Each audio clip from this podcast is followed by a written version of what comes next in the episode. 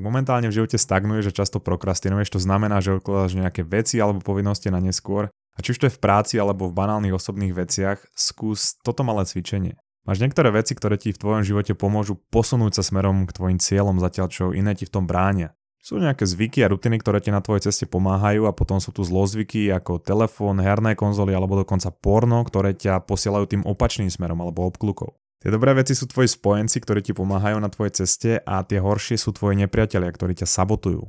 No a jeden zo spôsobov, ako zistiť, čo ti bráni v tvojom progrese a vytvára tú prokrastináciu, je identifikovať tvoje rutine práve tých spojencov a nepriateľov a pozrieť sa na to, koľko času tráviš so svojimi spojencami a koľko so svojimi nepriateľmi a potom na základe toho si reorganizovať svoj čas.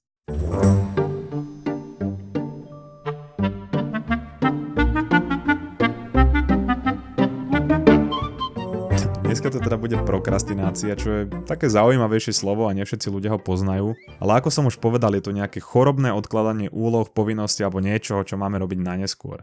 No a v prvom rade je dôležité poznať extrémne zaujímavú a 100% pravdivú históriu toho slova prokrastinácia. Toto slovo sa datuje približne 200 rokov dozadu do Francúzska a nespája sa s nikým iným než s Napoleonom Bonapartem. Bol to veľmi svojský a ambiciózny muž, ako ho všetci poznáme z histórie, ktorý bol ale v niektorých oblastiach života povedzme taký zvláštny. Jeho najobľúbenejšia pesnička bola práve skladba od Aby, volala sa Waterloo a preto tak pomenoval aj svoju nechválne známu bitku, s ktorou sa spája aj história slova prokrastinácia. V roku 1814 bol Napoleon nútený abdikovať francúzsky trón po tom, čo si znepriateľ podstatnú časť Francúzska, ale aj svojich spojencov tým, že každého volal Picino. Picino je taký pojem oslovenia, ktorý si osvojil a chcel zakomponovať do aktívneho slovníka francúzskej šlachty, avšak s katastrofálnym výsledkom. Vtipné na tom je, že sa toto označenie začalo používať o 200 rokov neskôr v oblasti vtedajšieho Presburgu, teda dnešnej Bratislavy. No a keďže Napoleon považoval slovo Picino za svoj magnum opus,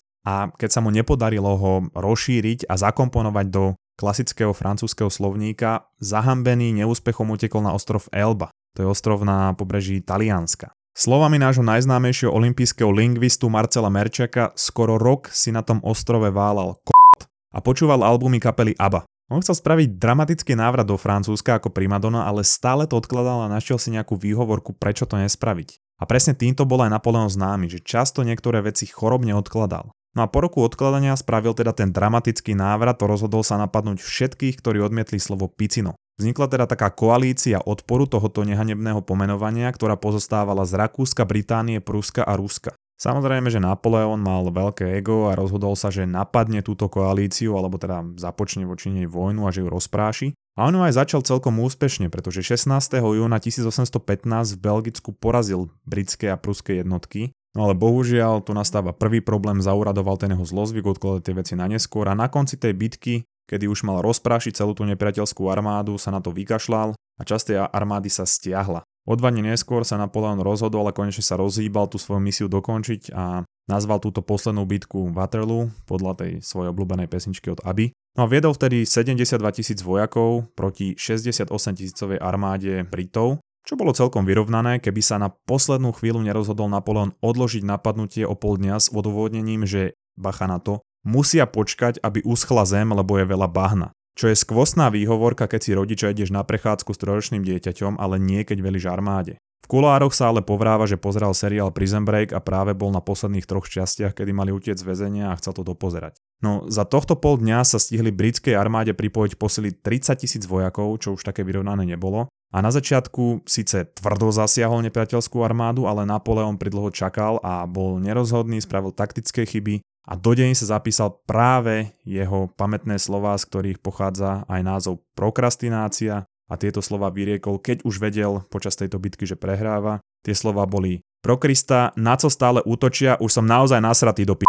S čím aj Waterloo bitku teda prehral. Jeho chorobné odkladanie vecí ho stálo jeho životnú kariéru. No a to samotné slovo prokrastinácia potom vzniklo vďaka jeho synovi Napoleónovi II, ktorý väčšinu svojho krátkeho života strávil vo Viedni a jeho otec bol pre neho veľkým vzorom a dokonca sa na pár dní aj stal cisárom tento Napoleon II, ale nikdy nevládol Francúzsku, bol totiž tak trochu taký picino, ako náš Andrej Danko by sa dalo povedať. A to, že chorobne odkladal veci na neskôr, mal samozrejme po svojom otcovi. No a keď to vyzeralo, že teda bude cisárom Francúzska, sa rozhodol Napoleon II, že si dá vytetovať otcové najpamätnejšie slova A keďže bol tak trochu picino, tak uvážil, že to budú práve slová z Waterloo a chcel si dať vytetovať pro Krista na co útočia. Problém ale bol, že si to zle pamätal a dokonca si to ani nedal dotetovať celé, pretože to stále odkladal. Osudný mu vlastne aj tá prokrastinácia bola, pretože mal ísť na preventívnu prehliadku, keď mal 20 rokov, čo tiež stále odkladal a preto v 21 rokoch zomrel na tuberkulózu s nedokončeným citátom,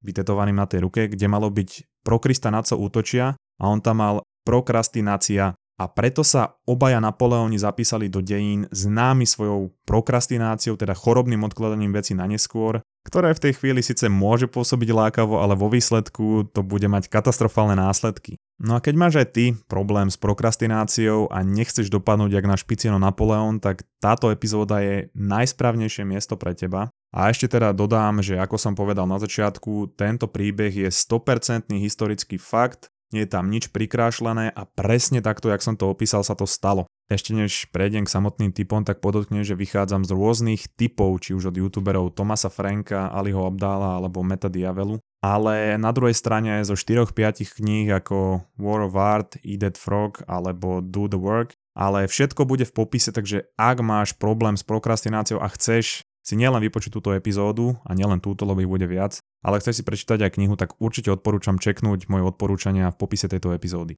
Čo sa týka prokrastinácie samotnej, tak ja by som ju rozdiel do takých dvoch kategórií. Jedna je, že chceš niečo dosiahnuť, máš nejaký cieľ a stále to odkladáš a stále prokrastinuješ. A možno prokrastinuješ pri práci samotnej, alebo tá druhá možnosť je, že odkladáš veci vo všeobecnosti a chceš tým prestať alebo to aspoň nejako zlepšiť. Tie typy, čo tu budem uvádzať, sa dajú aplikovať na oba problémy, takže tým pádom to je vyriešené. Ale je tu ešte jeden typ prokrastinácie a to je ten, že prokrastinuješ, pretože si perfekcionista. Máš pocit, že nedosiahneš perfektnú úroveň, ktorú od seba očakávaš a v podstate nevieš, kde začať a to je úplne bežné a normálne. A preto ti odporúčam si vypočuť našu 25.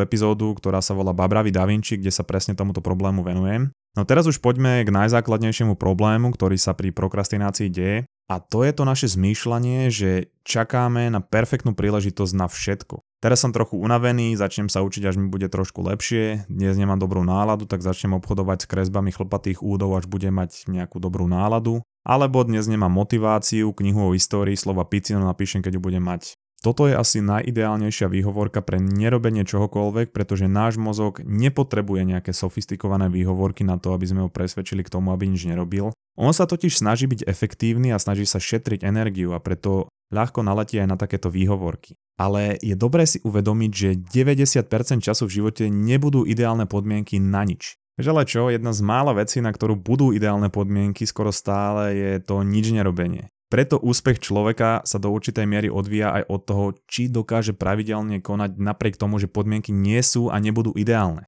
A vychádza to práve aj z práce s odporom alebo pnutím, ktoré pociťujeme pred začatím alebo počas začínania robenia týchto zmysluplných alebo ťažkých vecí. Čím sú tie veci povedzme zmysluplnejšie, ale aj náročnejšie, tak tým je ten odpor alebo pnutie vyššie a čím sú bezvýznamnejšie, tým je ten odpor menší. A presne toto môže byť kompas toho, či niečo robiť alebo niečo nerobiť. Ak je nejaká vec, ktorú viem, že by som možno mal spraviť a pociťujem vysoké ponutie pred začatím tej veci, tak by som sa mal venovať tejto veci najviac, pretože práve to bude mať najväčší výsledok a naopak veci, ktoré sú ľahké a nepociťuješ žiadny odpor, tak tie by si mal nechať až na koniec dňa alebo na koniec nejakého tvojho produktívneho okna, alebo teda respektíve po tom produktívnom okne, pretože tým, že nepociťuješ žiadne pnutie k začaťu tejto činnosti, ju môžeš spraviť úplne kedykoľvek a je dosť pravdepodobné, že bude mať aj najnižšiu pridanú hodnotu. Je ľahké začať scrollovať sociálne siete, zapnúť si telku alebo hry, alebo to porno, ako som spomínal na začiatku. A preto by sme s týmito vecami nemali vyplňať všetok čas, ale hľadať balans. Ak ten svoj voľný čas vyplňam vecami, ktoré spôsobujú to pnutie predtým, než ich začnem alebo počas začiatku, budujem si aj tú vôľu a disciplínu, o ktorej často hovorím, a zase naopak, ak ich vyplňam vecami, ktoré mi vytvárajú minimálny alebo nulový odpor, to sa preniesie celkovo aj do života. Lebo ak príde nejaká menšia nepohodnosť alebo ťažkosť, človek nebude mať vôľu na to ju riešiť a zosype sa. A s tým súvisí aj to, čo som hovoril na začiatku, že potom čakáme na ideálne podmienky a že keď cítime nejakú nepohodlnosť, tak nebudeme konať. Práve týmto, že si budeme trénovať to, že budeme robiť veci, aj keď pociťujeme ten odpor, si trénujeme to, že budeme konať napriek čomukoľvek.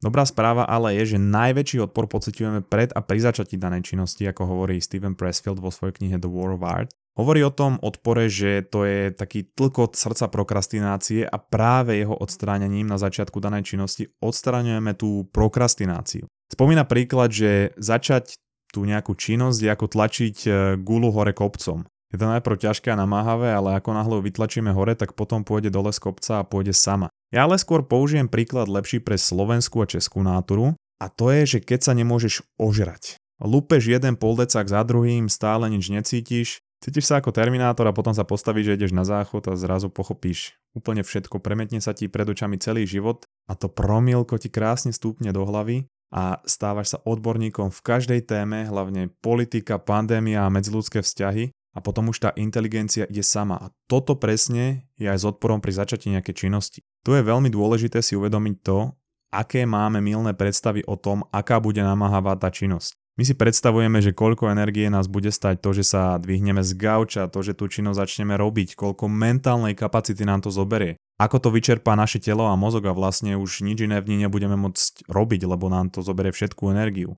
A potom sa vlastne iba zdvihneš, umieš tie dva taniere a pohár času v umývadle, zabere ti to dve minúty a deň ide úplne kľudne ďalej. Najlepšia metóda, ako prekonať tento odpor, je 5-minútové pravidlo. Ak mám niečo začať a neskutočne sa mi nechce tú činnosť robiť, takže by si radšej počítal, koľko máš vlasov v hlave a sústredil sa na zvuk, ktorý vydávajú pri ich raste, tak si povedz, že tú činnosť budeš robiť len 5 minút. Začneš ju robiť, dáš si 5 minút budík alebo časovač a 5 minút je tak krátka doba, že nie je ťažké sa prekonať. No a čo sa väčšinou stane je to, že ty prekonáš ten úvodný odpor a pnutie a pokračuješ ďalej aj po tom, čo ti zazvoní ten budík. Ak sa ti ani po tých 5 minútach extrémne nechce, tak to prestaň robiť a to, že si to robil 5 minút je viac ako keby si nerobil nič. No a takýmto jednoduchým spôsobom sa dá náš mozog jednoducho oklamať ako slovenský volič. Ono to vychádza aj z toho, že náš mozog chce radšej robiť ľahšie veci, než nejaké komplexné a komplikované veci. A preto je dobré, ak e, mám robiť niečo ťažké, dlhé a komplexné, povedzme nejaký projekt, ktorý môže trvať mesiac alebo aj rok, to je jedno. Najlepšia vec je rozkúskovať si tú činnosť na čo najmenšie činnosti. Keď chcem napísať napríklad nejakú knihu o histórii slova picino, tak je oveľa ťažšie začať, keď si v hlave predstavím, že idem začať písať knihu a radšej budem prokrastinovať, lebo to je strašne náročné. Ale keď si poviem, že dnes si napíšem osnovu pre tú knihu, tak to už je jednoduchšia úloha. No a ak to je pre teba stále príliš komplikované, tak si to rozmením ešte na drobnejšie a napíšem si prvé 4 body osnovy. Začnem písať prvú kapitolu s názvom Picinov Napoleon a tak ďalej. Ak si na každý deň dám takéto mini úlohy, postupom dní to vytvorí veľký projekt. Pretože na akokoľvek veľkom projekte pracujem, nikdy nepracujem na celom projekte, ale na jeho jednotlivých častiach. A preto si to tak musím rozdeliť aj pre môj mozog, lebo nemu sa veľké projekty robiť absolútne nechce. Ty mu musíš povedať, že nie, nie, nie, kámo, nie, nejdeme teraz robiť nič veľké, ideme robiť iba túto jednu úlohu a to je vlastne časť, ale to on už nemusí vedieť. Ty mu iba povedz, čo maličké ide robiť. No a práve preto to je dobré, keď si tie veci aj plánuješ, aj zapisuješ a ak sa chceš vyhnúť prokrastinácii a chceš podporiť svoju produktivitu, je úplne ideálne, ak si tie veci plánuješ a zaznamenávaš. Ja som osobne s týmto zápasil veľmi dlho, ale potom som si vytvoril systém produktivity. Vytvoril som si takú jednoduchšiu tabulku v Exceli, ku ktorej si sadnem každý deň, trvá to asi minútku, keď ju vyplním, ale viem, čo mám robiť, Viem, čo som robil včera, viem si to na konci mesiaca pekne porovnať a vlastne toto, tento zvyk, že si to každý deň minútku vyplním a mám tam všetky rôzne políčka, k čomu sa mám vrátiť, čo je dôležité, alebo mám tam na boku zapísané nejaké veci, mi zabraňuje ako keby prokrastinovať a viem si pekne sledovať svoj progres. Na našom Patreone mám celý bonus o tom, ako si zapisovať veci, koľko vecí je ideálne mať na svojom to-do liste, aby sme ich vlastne plnili aby sme nezabraňovali tomu, že každý deň mi ostane niekoľko vecí na tom to-do liste, čo vychádza z vedeckých poznatkov. Mám to dopodrobne vysvetlené tak, aby to pochopil úplne každý a aby bolo jednoduché pre každého si to vyplňať a byť v tom konzistentný, aby mu to pomáhalo znižovať tú prokrastináciu a zvyšovať produktivitu. A tiež tam je dostupná tá moja tabulka úplne pre každého, ktorú si môžeš buď vyplňať sám v notebooku, alebo si ju môžeš vytlačiť a každý deň si tam škrtať tie políčka. Stačí, ak nás malou sumou podporíš na Patreone a získáš prístup ku všetkým bonusom ku každej epizóde, taktiež k mojim webinárom ale aj k tej tabulke, čo som spomínal, ktorú som si vytvorila, ktorá pre mňa extrémne funguje. Odkaz na náš Patreon je zase dole v popise epizódy, alebo si daj patreon.com lomeno mozgová atletika všetko spolu. Veľmi často sa ale aj stáva, že keď už na nejakom projekte pracujem, napadajú ma ďalšie veci, ktoré by som mohol alebo mal spraviť. Je preto veľmi dobré ak máš so sebou kus papiera, kde si budeš tieto veci zapisovať, aby si na ne nezabudal a mohol ich spraviť neskôr. To je taký jeden z rozptylov, ale najčastejší je rozptyl v podobe internetu alebo telefónu. Ak som blízko nejakej veci, ktorá mi poskytuje nejaký zábavný alebo dobrý rozptyl, tak sa výrazne zvyšuje tvoja impulzívnosť. A preto naozaj sa skús zamyslieť nad tým, či potrebuješ pri tejto činnosti telefón, internet alebo čokoľvek iné, čo ťa môže rozptylovať, nejaký holý časopis alebo niečo podobné, ak sa to ešte vôbec kupuje. A na záver iba dodám, že samozrejme, že to vychádza aj z motivácie, ale ako hovorí Jeff Hayden vo svojej knihe Mýtus motivácie, my máme zlú mienku o motivácii. My vždy čakáme na to, čo budeme mať motiváciu, aby sme mohli konať. Ale on v tej knihe hovorí, že motivácia robiť tú danú činnosť nie je niečo, čo musíš mať, aby si mohol konať, ale je to niečo, čo získaš potom, čo to začneš robiť. Čiže motivácia nie je príčinou konania, je výsledkom konania. Je to tak, že akcia je na prvom mieste, motivácia až na druhom mieste. No a motivácia samozrejme vo veľkom súvisí aj s dopaminom, čo opakujem stále a stále a preto ti odporúčam si vypočuť epizódy 26 a 27, čo sú taký masterclass o dopamíne. No a je tam aj to, ako jeho spotrebovanie optimalizovať a ako s ním pracovať. Prokrastinácia je vlastne súboj medzi tvojim súčasným ja a tvojim budúcim ja a to, nakoľko budeš schopný sa postaviť odporu a znížiť úroveň prokrastinácie vyústi v to, aký rozdiel bude medzi tvojim súčasným a tvojim budúcim ja. Samozrejme, toto je len úplný základ a úvod do prokrastinácie a budem o nej robiť epizódy pravidelnejšie, pretože to je jeden z najväčších nepriateľov človeka. Ale jeden z dobrých spôsobov znižovať prokrastináciu je behanie a preto by si sa mal pridať do nášho bežeckého klubu, kde momentálne prebieha súťaž, ale ja mám dve ďalšie súťaže s tým spojené. Sice momentálne prebieha súťaž o 250 eurové poukážky na nákup v e-shope Top 4 Running, a tá bude normálne vyhodnotená na konci februára, ale keďže má táto výzva taký veľký úspech, tak Top 4 Running chce túto súťaž alebo túto výzvu predložiť do konca mája. Odmeny sa ale budú udelovať aj v marci, aj v apríli a dokonca aj v máji. Za marec a apríl vylosujeme náhodných bežcov, ktorí sú súčasťou bežeckého klubu Mozgoví atléti na strave, odkiaľ zase v popise, môže sa tam pridať. A v máji z Top 4 Running vyberieme jedného bežca, z našej bežeckej skupiny a toho odmeníme novými bežeckými teniskami. Druhá súťaž sa týka takej malej výzvy pre všetkých bežcov a je to profesia Virtual Run, ktorý sa bude konať od 26.2.